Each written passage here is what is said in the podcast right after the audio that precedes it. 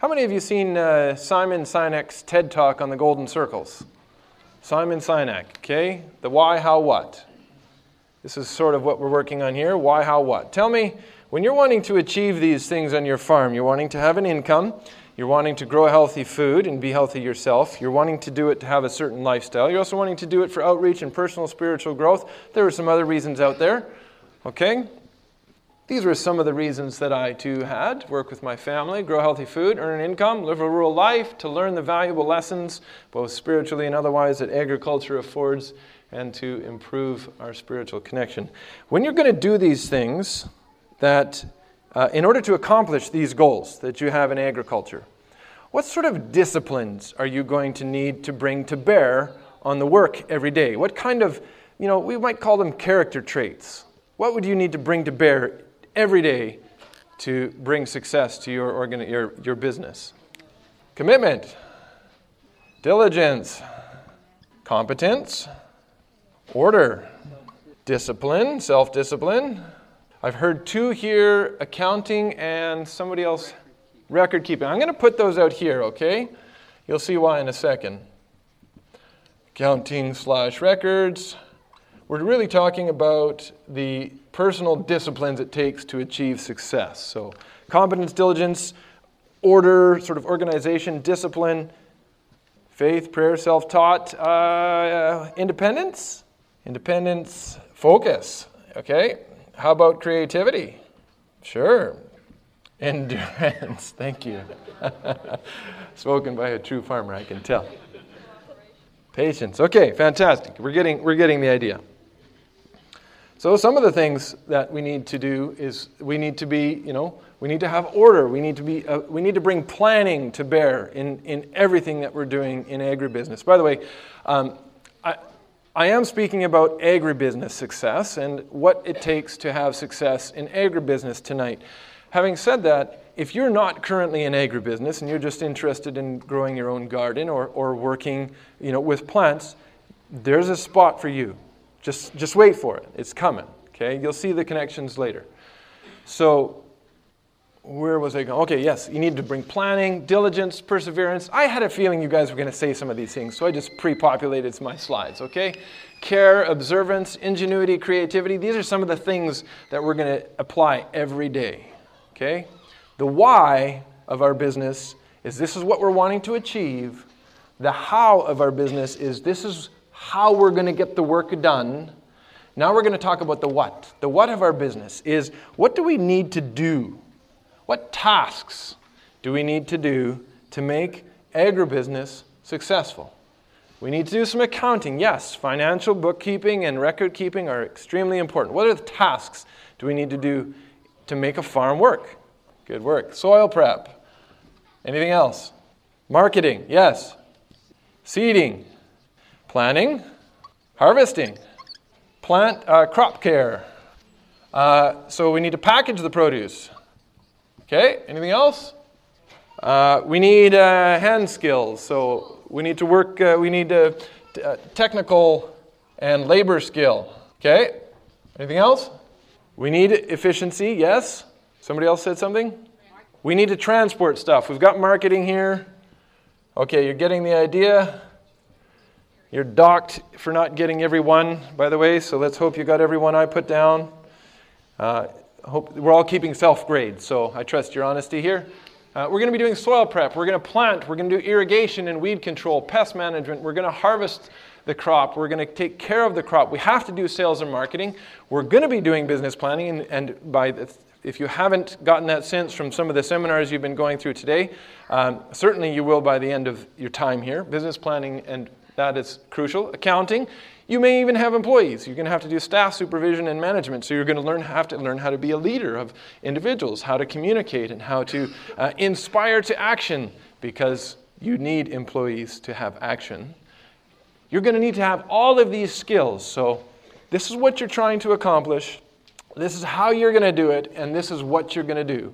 This is our why, how, what of agribusiness. Fair? Fair. Okay. We're at an interesting point in time when it comes to agribusiness. As we all know and we all hear about, because we read these books and we hear those uh, podcasts and all of that, we know that over the last eighty to one hundred years, small farms in North America and throughout the world are selling. And where are they going?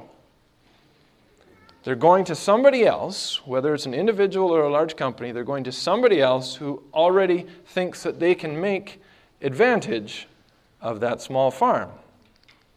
And then as that small farm or that, that, that farm property gets s- absorbed into another business, that business gets bigger, and eventually they get bigger and bigger. And where are all the farms going? They're going into the hand of larger stakeholders. There are fewer and fewer mid-sized stakeholders in North America. Interestingly, as we have gotten fewer and fewer mid-sized and small stakeholders in agribusiness, what has happened? There's been a void open up. And what is that void? That void is this connection with where our food comes from. We don't know how to grow stuff anymore. We, many of us here, are asking questions about how to grow it best. We're taking advanced soil uh, and advanced soil management or, or whatever classes. We're, we're trying to figure out how to fertilize this stuff. We're trying to figure out how to do crop care and pest management and so on because we don't know, because our parents didn't teach us. We didn't grow up in it. So there's an interesting thing as we have been disconnected from our food, that opportunity has come to connect people with their food. Even the large companies have figured out that what is missing is connection. So if you go to Cheerios' website, they'll show you this video. This is a video of a farmer, Ed Schurer from Manitoba, Canada. What do you think he grows? He grows oats. They put them right in the Cheerios. It's an awful simple process. They'll show you the process too on the website. It's really educational for those of you who are interested in industrial automation and food manufacturing like I am. You can learn way more in a video than you would think and probably than they would like to let out. Careful what you put on the internet. If you're in company and you have interest in managing your intellectual capital, be careful. So, how is Cheerios going to gain some currency, some currency of trust with their customers? They're going to tell you who their farmer is so that they can, you can feel a connection with who's growing your food. Really? Wow. Is anybody else on this bandwagon? Recognize that logo?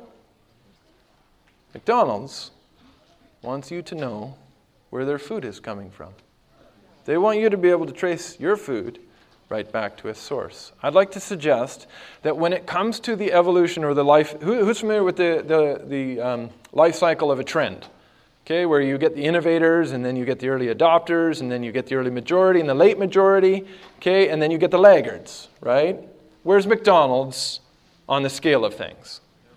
Okay, they are not innovators. They are not early majority. They're not, you know, maybe they could fit into late majority. McDonald's is on the bandwagon of telling you where your food comes from. We don't have a whole lot more time, I would suggest, left to catch this opportunity before it's maybe too commonplace. But the window is still open. Look, this is McDonald's U K. They want you to know where your your the pigs are grown and how they're raised. And if you look at how those animals are, are being kept out in the field in pens, you would say that's a lot superior to what you would have expected coming from McDonald's. If you were a McDonald's consumer, wouldn't you like to know that your animals were being treated like this? Sure you would. So how do we gain currency? We tell you where the pigs come from. We'll tell you where the potatoes come from right here in Washington. Frank Martinez Farms. Company after company is doing this. And of course, I'm related, uh, working with a company whose whole premise is on, we will show you, this is One Degree Foods, we will show you exactly where every single ingredient in every bit of food comes from, right down to any additives like salt and other sort of, you know, not grown products. We'll show you where it comes from. And people are liking it. People want to know it. Why? Because there is an opportunity for relationship. And in this world of disconnectedness, which despite all of our ongoing connectedness with our devices, We are becoming more and more disconnected. We talk about that a lot. We hear about it. People are looking for connection, and they want to be connected with their food. They want to be connected with their farmers because for some reason farmers are automatically trustworthy. What is it about farmers that we automatically trust something about their integrity, about their relatability, about their down-to-earthness, if I can call it that? What is it? Don't know. I don't know.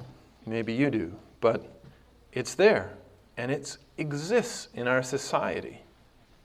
So I'd like to tell you about my study on how to succeed in farming. I'd like to tell you that I studied for thousands of hours. I've studied the data on how to succeed in farming, but I'd lie, be lying if I said that. So I'd also like to tell you that I've collated, you know, reams of data into the charts I'm about to show you from various meta-analysis and so on, but I'd be lying about that too.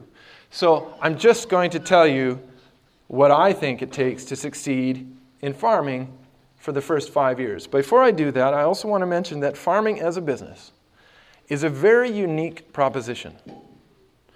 If you're trying to earn your income in farming, unless you live in the equator, you're trying to fit your income into a portion of the year. As soon as you reduce the amount of time, you drive up the amount of energy required in a system in order for that reaction to occur. It takes more energy to do earn an income in six months, further north, maybe five months, maybe four and a half. Takes more energy, takes more time trying to squeeze that in. You know what's also complex, and compared to other certain businesses, if you were uh, manufacturing a widget and you couldn't get the, the, if you weren't liking the way this piece was coming out or the way the assembly was working, what would you do? You'd change it, right? You, you'd try adjusting things, and then and then you change it, and you try that, and then you change it, you try that, and you change it. Okay, and you've got a thousand widget pieces in the warehouse, so by the time you get to the end of a working day, you've had multiple chances to try approaching this fit differently or the assembly of your widget differently. When you're on a farm, how many, well, let me, let me, before I go there, working for a bakery, okay, we mix up a batch of bread. It takes five minutes. Okay, we're going to do we're going to do ten batches of bread an hour. We're going to work twenty-four hours a day. I've got two hundred forty batches of bread I can bake in a day.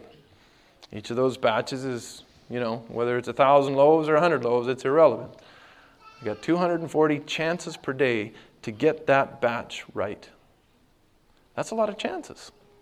So if it fails and it goes down into the next stage and I'm watching how it's behaving there and I don't like how it's behaving there, even before it's finished baking, I can go back and I can make an adjustment and try that. And you can see very quickly, you can figure out a problem in a biological process, which farming and bread making are. You can figure out a problem in a biological process and you can say, let's solve this. two hundred forty batches of bread a day, how many batches of garlic do I get per year? My boss told me, Immian, I expect you only have about twenty to thirty batches left in you. He was reminding me of my, me of my age. Thank you very much. That's one of the challenges of farming. You've only got so many cracks at bat. You've only got so many batches you can mix up before we're just out of time. So, the heat is on. The pressure is great. The time frame in which it happens is narrow. It's not a full year. It's not generally a year-round business where you're doing all the functions of the business. If you don't have your greens in for the winter greens by late September, early October, are they going to germinate? Are they going to grow? That's it. That was your opportunity that year. Better luck next year. So, let me tell you what it takes to be successful in farming. When you're planning, now, now don't pre-look at the slides, guys. You're, this is very anticlimactic if you read too far ahead. Whatever you expect to put in in terms of effort, okay, the amount of work it's going to take, it's going to take ten times more. Just about guaranteed. I've been listening to you guys talk here all day, and I haven't had anybody disagree with me yet so far. Of course, I haven't challenged them on it, but that's that's what everybody's sharing. It's surprising what you first expect when you do your plans and what you actually experience once you're in the field. It's surprising. You know, once you have employees or interns or something else, you, let's say you've got to figure out how fast a certain job is going to get done. So you'll go and you'll decide that you want to pack this many uh, radishes. I heard it heard done, talked about earlier. You're going to bunch so many radishes per hour. You're really hoping to do thirty radishes per hour. And you can do, because you're the farmer and you care and you're driven and you're motivated, you can do fifty an hour. And you think in your head that if I get somebody else to do this, they'll do thirty-five to forty an hour when I do fifty. Well, the honest truth is that they're going to do less. They're going to do twenty, fifteen. This is the reality I found in farming, that your projected rate and your you, you've put your numbers uh, based in your spreadsheet and the performance of your business. You've hung it on a reduced version of what you can do because you know that's realistic, and then when you get them to do it, it's even less. Oh, now you have to respond, and you have to figure out how to move from there. There's a few other things that happens. You know, you might you might uh, call up a couple of customers, or you might get a sense for, for what's happening. I'll give you an example for this one. This is a, this, the, the light green is the planned, the dark green is the actual. And um, so you might call up a customer, say your local grocery store, like I did, and you might get a sense for how many cases of romaine lettuce they're going to move per week. And they might say, we move ten cases per week.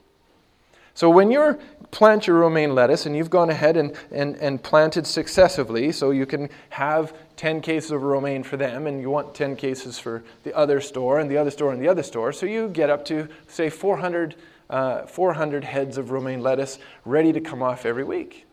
And the romaine grows up and it's nice and it's big and it's tall and it's ready to go, and you've been waiting for this moment because you know this is when sales start happening. And you call up that customer and you say, hey, are you ready to buy? Are you ready to order this week? I'm, I'm ready to harvest tomorrow. Their answer, more often than not, more often than you expect, at least, will be, oh, I just got a bunch from the warehouse. I'm good, thanks. Click. That's it. That's it. Call them up a few days later. Hey, you ready for uh, you re- this romaine lettuce? You, for those of you who know, how long does it last in the field? Three days? Five days if you're in really good weather. Call them up halfway the week later. This is the end of when the red, romaine lettuce is good. Hey, are you ready for a few cases? You know, I'm still doing okay. It didn't sell out well. Invariably, you'll find that the verbal sales commitment you get from, in, in the wholesale business at least, from customers is a paltry uh, result compared to what they actually buy. It takes time. Now, if I could show you a five-year sales trend on this, I would let you know that there's hope. There's hope.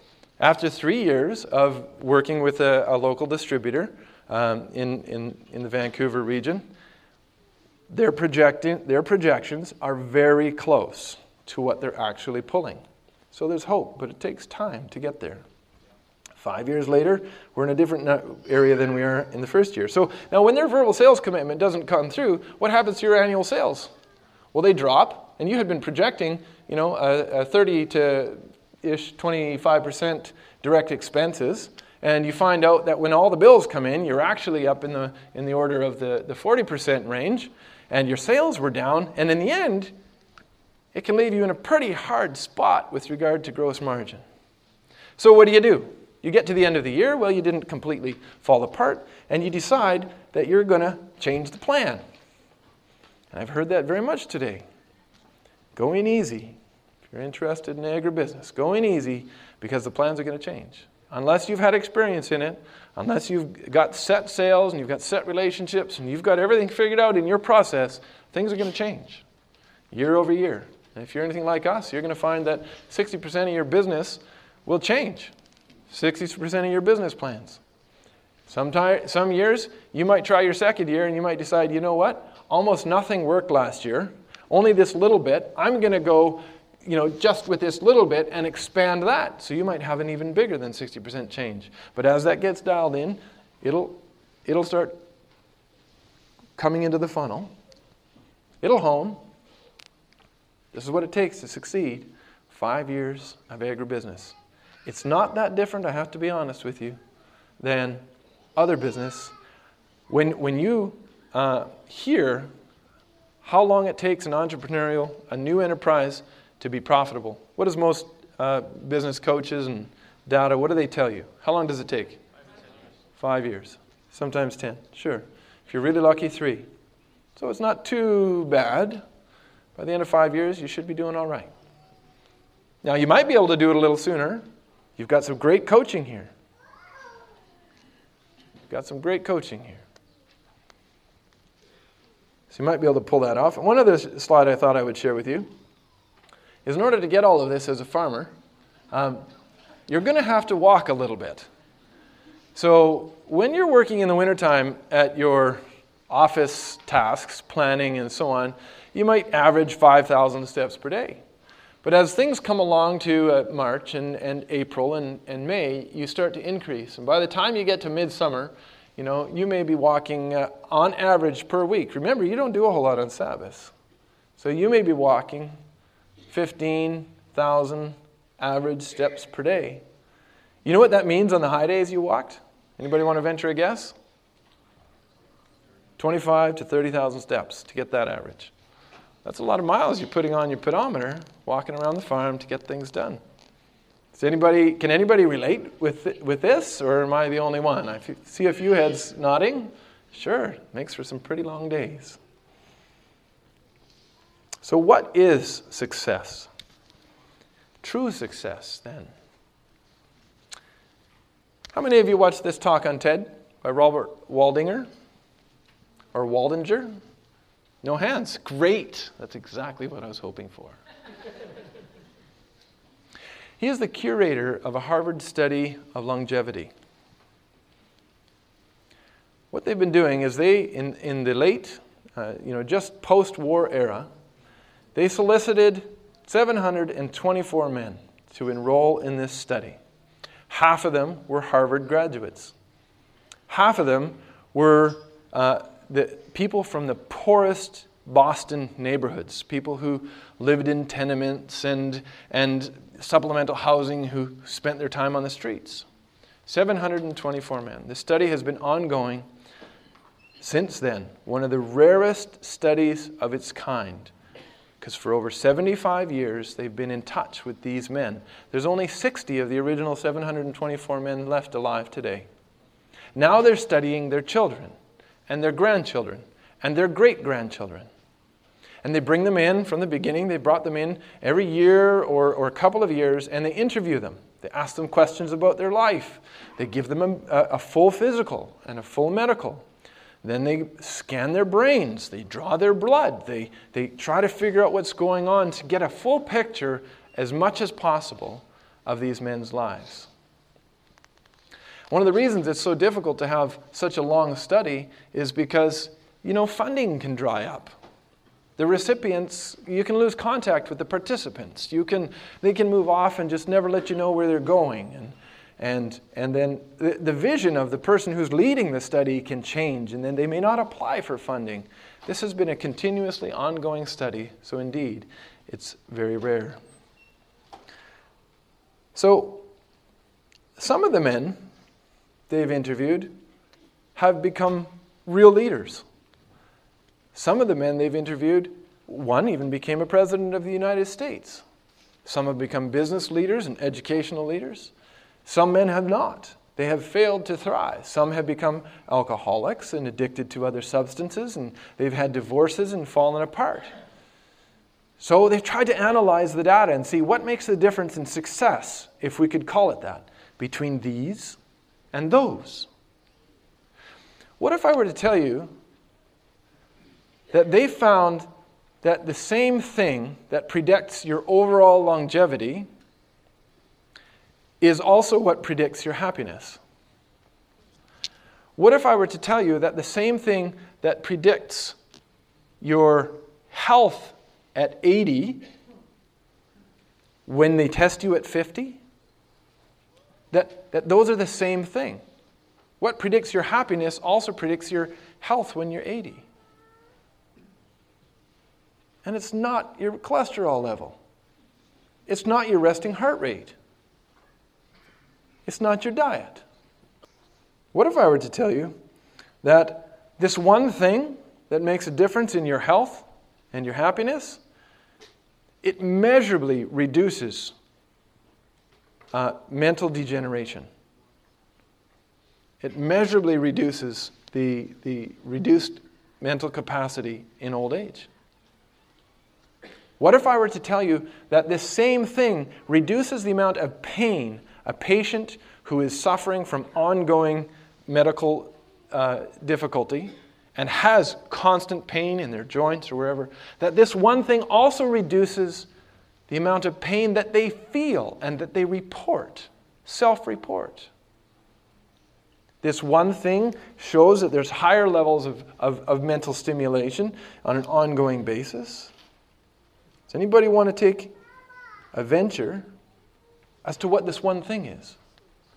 Only you who have not watched this are allowed to speak. What's that one thing? Say that again. Relationships. Relationships. The number of close, supportive relationships that you have through your life has a better predictor of your ongoing addiction to substances, your ongoing health into old age, your overall reported happiness levels. Okay, the ability of people who at their retirement to replace their workmates with, with playmates, those are the people who are healthy and happy into their eighties. Those who were not able to make that transition well by re- replacing workmates and playmates, with, workmates with playmates, they didn't fare so well. Those who had the least cognitive decline were the ones who were most surrounded by family and friends. Those who in their eighties were, were, were significantly still attached to somebody else were also faring the best and living the longest. Interestingly, success then in life may have more to do with the amount of energy we put into our relationships than it does to any other single activity or focus or personal discipline. Our relationships. You would think that would have been intuitive. Happiness, health. You know, if we're if if you're we have to admit to ourselves when you're down and you're feeling discouraged and you've suffered some, and maybe your farm didn't go the way you expected it to. What's going to get you up in the morning?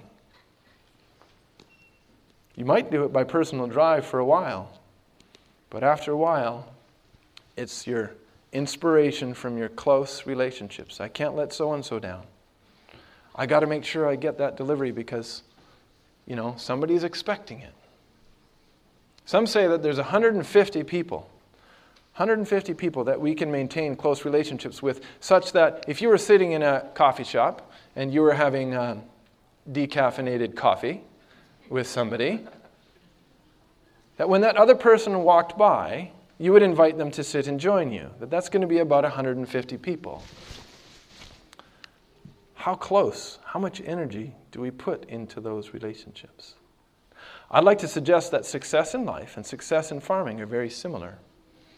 That success in farming, okay, may have these goals.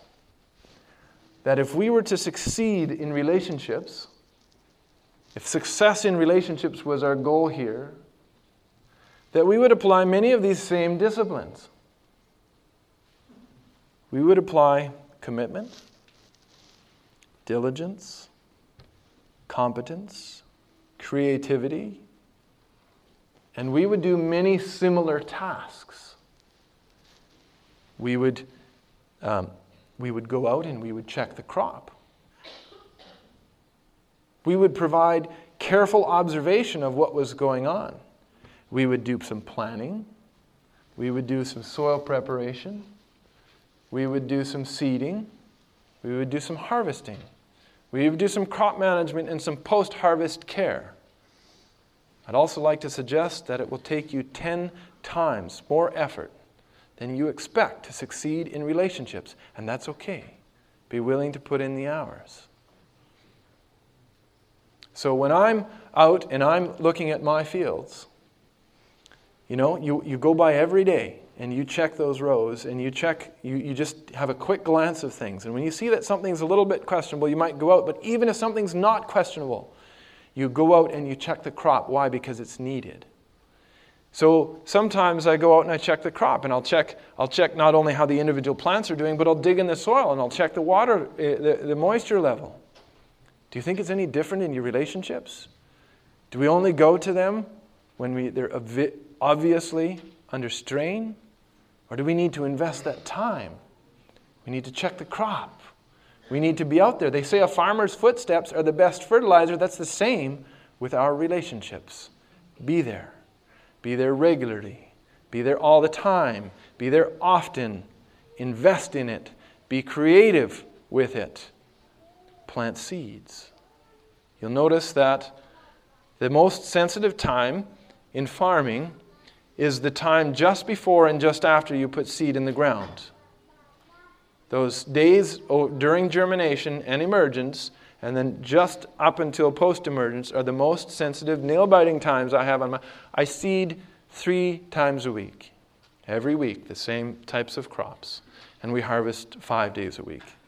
And we do that continually throughout the twenty-ish weeks of the growing year.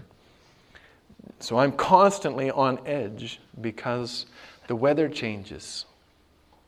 And when the weather changes, my my, my plants, uh, the, the seeds, uh, conditions change. The soil might have been a little bit more wet than I expected when I seeded it, so it didn't get the same amount of cover because soil doesn't flow the same when it's wet as when it's dry. And it wasn't quite as hot, so the amount of moisture that was it in the soil when I put it in uh, w- was different. And the, t- the average temperature throughout the day and the peak temperature in the middle of the day was different. So you're nail biting and you watch and you make adjustments and you check and you change. That's what we need to do to succeed in relationships. I'd like to say that the opportunity in farming, if we go, were to go back to the beginning of the presentation, is not just business. What are people wanting? They're wanting to connect with a farmer. They want to have a relationship. And this is what is one of our opportunities to provide. Farmers, more than many others, don't read ahead of me now. Farmers, more than any others, are trusted. I don't know why that is, but we are. Embrace that. We're trusted. Don't lose the trust. It's a precious, precious product. Don't lose that. Don't break it. For some reason, you go and you'll start a farm, and you'll find that people are going to start dropping in on you. If you were running a cake business or a, you know, a manufacturing business or something else, they may not come and drop in, but as soon as you have a farm, people want to stop by and chat. You've got to factor that into your planning. You may have as many, my wife could, could clarify it for me, but as many as ten to fifteen visitors per day, and I live in a rural area, folks.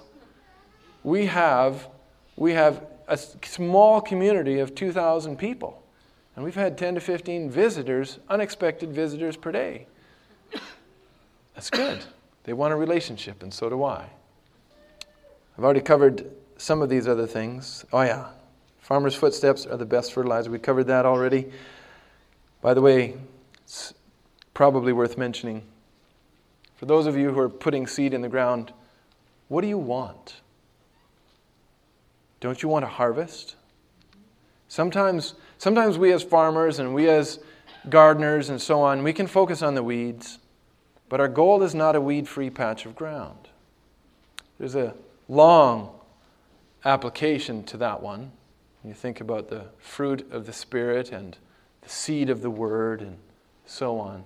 The goal of the seed being planted in the soil of the heart is a harvest. If you just have weed-free ground with no harvest, you have desert, dead soil. So, goal, run for the harvest. You know, one of our one of the quotes for this uh, this time here together is, Christ's method alone will give true success. In reaching the people, the Savior mingled with men as one who desired their good. He showed his sympathy for them. He ministered to their needs. He won their confidence. And then he bade them follow me. As a farmer, you desire their good. You are trying to produce something that is of benefit, of use to them, something that they are going to value. As a farmer, you will also be able to show sympathy. Let's just touch on that. How do you learn sympathy? Through suffering. Who said that? You learn sympathy through suffering. When you have walked a mile in their shoes and you realize they don't have soles, suddenly your flip-flops that do have soles don't feel so bad.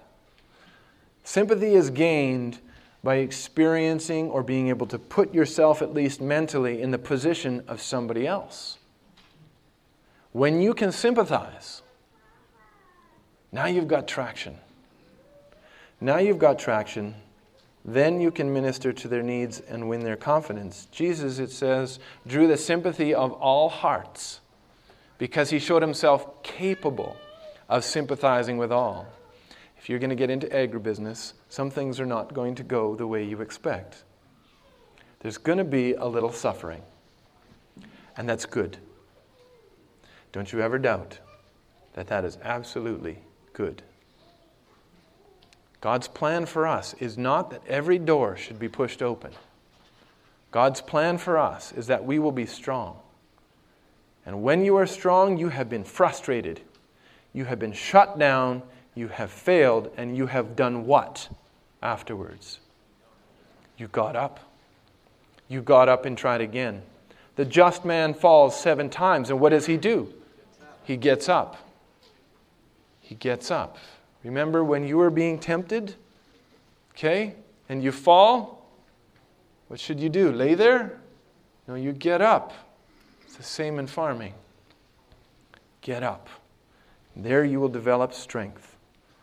You will also develop sympathy. When you get into agribusiness and you find that things aren't the way you expected, realize this is part of God's plan for you and me. Because through sympathy, we can earn the sympathy of all. And on that sympathy bridge, we can build a relationship that is potentially eternal. For aren't we all trying to be forever friends? I'd like to suggest that true success is what God did. And God loved like crazy. God's crazy love is what got each of us here today. And if you will have success in farming, you'll have success in life. You too will love like crazy. Thank you. This media was brought to you by Audioverse, a website dedicated to spreading God's word through free sermon audio and much more. If you would like to know more about Audioverse, or if you would like to listen to more sermons, please visit w w w dot audioverse dot org.